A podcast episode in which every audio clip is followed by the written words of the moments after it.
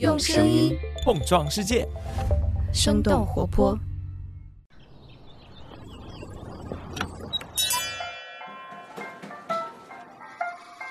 您的生动早咖啡好了，请慢用。嗨，早上好呀！今天是二零二二年的四月十八号，星期一。这里是生动早咖啡，我是来自生动活泼的梦一，几条商业科技轻解读，和你打开全新的一天。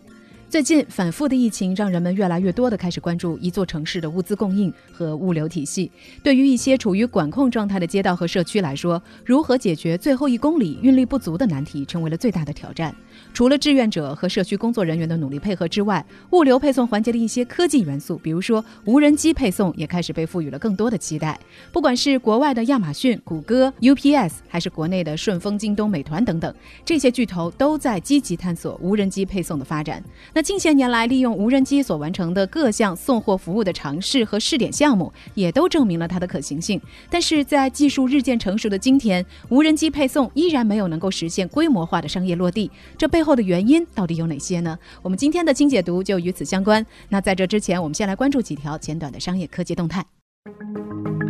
首先，我们来关注一下国内疫情对供应链的影响。在上海连续数周的防疫措施影响之下，多家企业面临断供停产的困境。四月十六号，上海经信委发布了复工复产计划，对工业企业提出了疫情防控指引，包括制定疫情闭环管理方案，对员工实施工作场所、住所两点一线管理等等。但是这份计划并没有提供复工复产的具体时间安排。根据财新网分析，自三月份疫情进入快速发展期以来，上海工业企业的停产减产正在不断的把压力传导到整个产业链的上下游，引发连锁反应。其中，供应链复杂的汽车产业尤其面临着巨大挑战。未来、上汽大众、长城汽车等多家车企因为核心零部件断供，已经陆续停止整车生产。在上周国内游戏版号恢复下放之后，游戏直播的监管规定紧跟着出台了。四月十五号的早间，国家广播电视总局和中宣部针对游戏直播管理发布通知，要求各个游戏直播平台落实未成年人防沉迷机制，禁止未成年人充值打赏，并且建立打赏返还处置通道。另外，没有经过主管部门批准的游戏节目和比赛都不得进行直播。根据业内法律服务机构负责人的分析，这意味着对于直播境外的游戏需要报备和批准。下面我们把视线转向国外，国外的游戏圈最近也有了新消息。风靡一时的增强现实游戏《Pokemon Go》的游戏开发商 Niantic 在四月十四号公布了全新的 AR 游戏《Paradise》。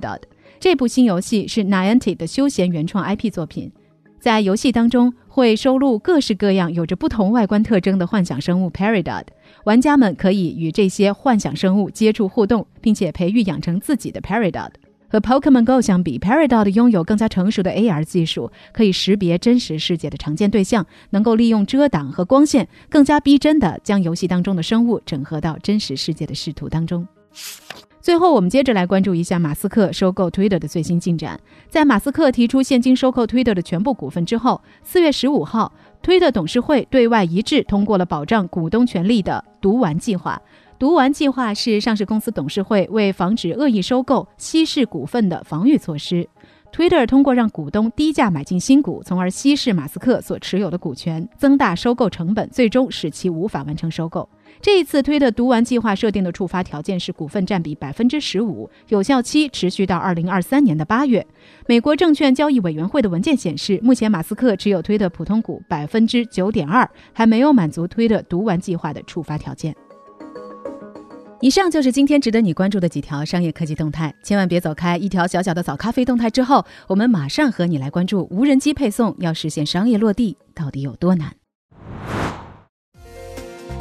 早咖啡小动态想要提醒你，生动早咖啡新一年度的广告招商已经全面开启，现在就可以关注微信公众号“生动活泼”，声是声音的声，在公众号中点击我们的“生动商务会客厅”，就可以了解更多详细信息。你也可以直接点击我们 show notes 中的链接，一键直达会客厅。快来和我们一起用声音碰撞世界吧！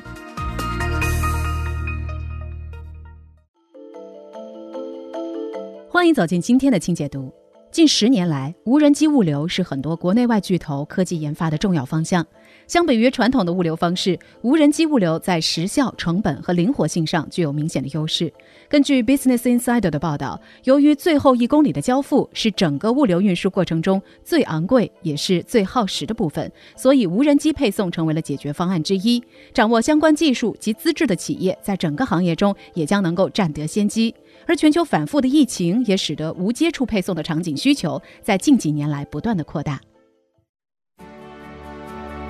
早在二零一三年，亚马逊的前 CEO 贝索斯就对外提出了他们的无人机配送包裹计划 Prime Air。当时，他们想要在四到五年之后实现用无人驾驶直升机将大部分亚马逊的小包裹在三十分钟之内送到消费者的家门口。然而，近十年的时间过去了，尽管花费超过了二十亿美元，并且在全球组建了一千多人的团队，亚马逊距离他们的目标还有很长的路要走。根据 Business Insider 的报道，目前亚马逊无人机可以在距离送货站十一公里的范围内执行配送任务，并且实现半小时内送达。在过去十八个月的时间里，他们一直在美国俄勒冈州和加州的少数农村地区悄悄测试他们的无人机送货服务，并且计划在今年晚些时候将测试范围扩大到一千三百名购物者。那也就是说，目前也只有少部分的美国人收到了亚马逊用无人机给他们送达的包裹。不过，亚马逊依然对这个计划抱有野心。根据彭博社的报道，公司已经将今年年内的试飞目标设定为一万两千次，尽管截止到今年二月底，他们完成的数量还不到二百次。当然，其他实力雄厚的竞争者也是让亚马逊设定如此激进目标的原因之一。就在这个月初，谷歌的无人机项目 Google Wing 加速了他们的测试计划。他们与连锁药店 Walgreens 合作，开始将一些轻量的药品包裹在美国达拉斯以北二百三十平方公里的范围内进行配送。二零一九年，美国联邦航空管理局 FAA 批准了物流巨头 UPS 旗下专注无人机配送业务的子公司 UPS Flight Forward，他们也成为了美国首家具备商业航空公司运营资质的无人机服务商。根据了解，虽然他们在无人机运营的规模和范围上拥有完全的自主权，但是目前这家公司的主要业务也大多集中在郊区和农村地区。视线再转回到国内。美团在最新发布的年报中披露，二零二一年全年公司科研投入达到了一百六十七亿元，同比增长超过了百分之五十。那这部分的投入主要集中在无人配送的部分。过去两年，美团一直在深圳这个拥有接近两千万人口的城市进行无人机配送的试点。那这个试点项目呢，目前仅仅适用于七个社区，每个社区呢都有三公里的路段，并且订单只能是来自数量有限的指定商家。当然，美团的无人机送餐并不是像科幻作家所设想的那样，无人机带着你的午餐会在你家的窗台或者是窗外来盘旋，而是会送到指定的街边售货亭。根据了解，美团的无人机已经为八千名的客户提供了一万九千份餐食。当然，美团并不是唯一一家希望用微型飞行器填满我们城市天空的国内巨头，像顺丰、京东等等公司，近些年也一直在加紧无人配送和无人机的布局。根据经济日报的报道，截止到二零二一年底，国内各类无人机的日均飞行时间已经达到了四点五七万个小时。然而，相比于无人机在农业植保、电力巡航还有航空拍摄等等领域比较高的应用普及度，物流配送对于无人机来说仍然是属于需求量大，但是还是难以实现大规模商业落地的情况。所以这也就让人不禁好奇：既然无人机配送的各个试点项目已经证明了它的可行性，那为什么在无接触配送需求不断扩大的当下，我们还是不能够见到无人机物流的更广泛应用呢？原因之一，通讯导航能力有待进一步的发展。随着技术的逐渐成熟，当前无人机无论是单次航程还是载荷能力，都在不断的提升。目前，多旋翼无人机的载荷已经能够达到二十公斤以上，垂直起降固定翼无人机的载荷可以达到四十公斤以上，已经具备了实现商业运行的能力。那么在速度方面，二零一九年，美国 Zipline 公司开发出全球目前最快的商业送货无人机，最高时速可以达到每小时一百二十八公里。但是，想要在更广泛的范围应用无人机的通讯导航以及路线规划能力，仍然有待进一步的提高。根据深圳城市交通规划研究院的研究报告，无人机与地面基站之间的通讯是无人机运行的重要保障。目前，无人机大多依靠的通讯链路仍然是视距传播，也就是在信号的传输路线上不能有任何障碍物的遮挡，否则无人机与地面基站之间的通讯就会受到干扰。然而，当前情况是，物流无人机在飞行过程当中，特别是城市范围里，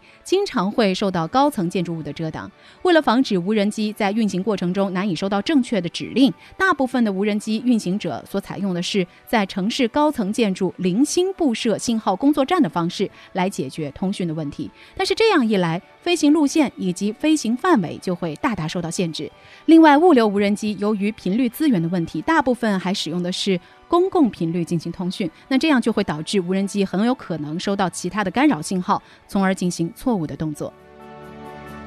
原因之二，当前起降设施限制较多。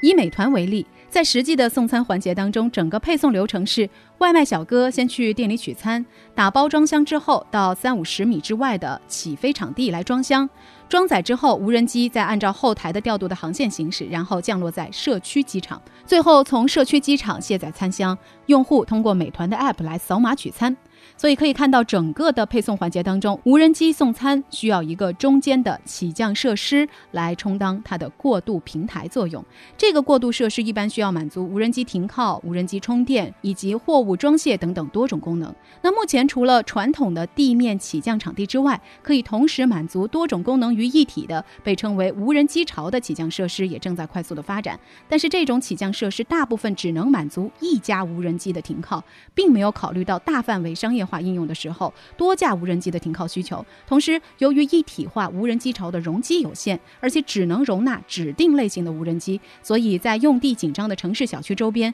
无人机巢的分布相对比较少，而且利用率也不是很高。同时，在我们消费者已经习惯了外卖送上门的今天，前往社区机场来扫码取餐的方式，是不是也会同样影响我们的使用体验呢？原因之三，成本依然居高不下。根据供应链咨询公司 MWPVL International 的估计，当前通过亚马逊现有物流网络运送的产品，每个包裹的成本大约是三点四七美元。而反观当前亚马逊 Prime Air 的实验，现在他们每次无人机配送交付至少要花费四百八十四美元。虽然亚马逊一直在致力于降低成本，而根据 Business Insider 的报道，预计到2025年，亚马逊 Prime Air 每架无人机交付成本会控制在每个包裹63美元。尽管与他们当前无人机配送的成本相比有着显著的降低，但是63美元仍然是现在亚马逊平均地面交付成本的二十倍左右。那在国内方面，目前美团的外卖无人机仍然需要大量的人力。我们以奶茶订单为例，饮料准备好之后，美团的后端调度系统会指派一名人工快递员从商场的商家处来取货，然后把这杯奶茶送到无人机起降的综合楼屋顶。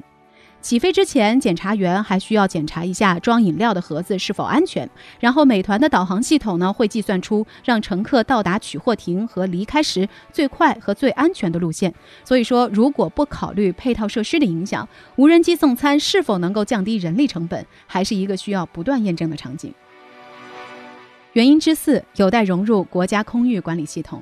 相比于消费级无人机。物流无人机的飞行高度更高，飞行范围更广，载重及机型更大，这也就导致无人机配送对于空域的要求更高。但是各国对于物流无人机应该遵守的适航规则以及安全准则并没有一致的规定。美国联邦航天航空局对无人机采用的是根据已有规则采取特殊豁免的政策。那中国民用航空局对于无人机的试航管理，则采用的是基于风险的安全评估。当前对于物流无人机，特别是针对超视距运行的无人机，所采取的是。一事一议的评审规则，也就是说，每一种类型的无人机都需要进行相关的试航评估。那除此之外，由于无人机目前的监视定位设施比较少，这也就意味着无人机的监视信号难以实时提供给民航管制部门，造成相关管理部门对于无人机飞行的安全性以及稳定性的顾虑比较大。所以在这样的背景之下，物流无人机想要大规模的推广应用，仍然有较大的难度。当然，除了刚才我们所提到的几个原因之外，当前无人机配送还存在着公众关注的噪音和隐私等问题。市场研究机构 Research FDI 的分析认为，物流无人机不太可能在不久的将来取代传统的陆路运输。但是，随着全球供应链的运作方式在疫情之后的逐渐重塑，在解决物流系统的拥堵问题上，未来的物流无人机肯定能够发挥更加重要的作用。那聊到这儿了，也想来问问你，如果可能的话，你会希望无人机来给你送货送餐吗？或者说，你对于无人机配送会有着怎样的期待或顾虑呢？欢迎你在我们的评论区和我们一块儿来聊聊。好了，这就是我们今天的生动早咖啡，我们在周三一早再见啦，拜拜。这就是今天为你准备的生动早咖啡，希望能给你带来一整天的能量。如果你喜欢我们的节目，请记得在苹果 Podcast 给我们五星或者好评，也欢迎你分享给更多的朋友，这会对我们非常有帮助。同时，你也可以在公众号和微博搜索“生动活泼”，声是声音的声，这样就可以了解更多与我们节目相关的信息啦。生动早咖啡，期待与你下次再见。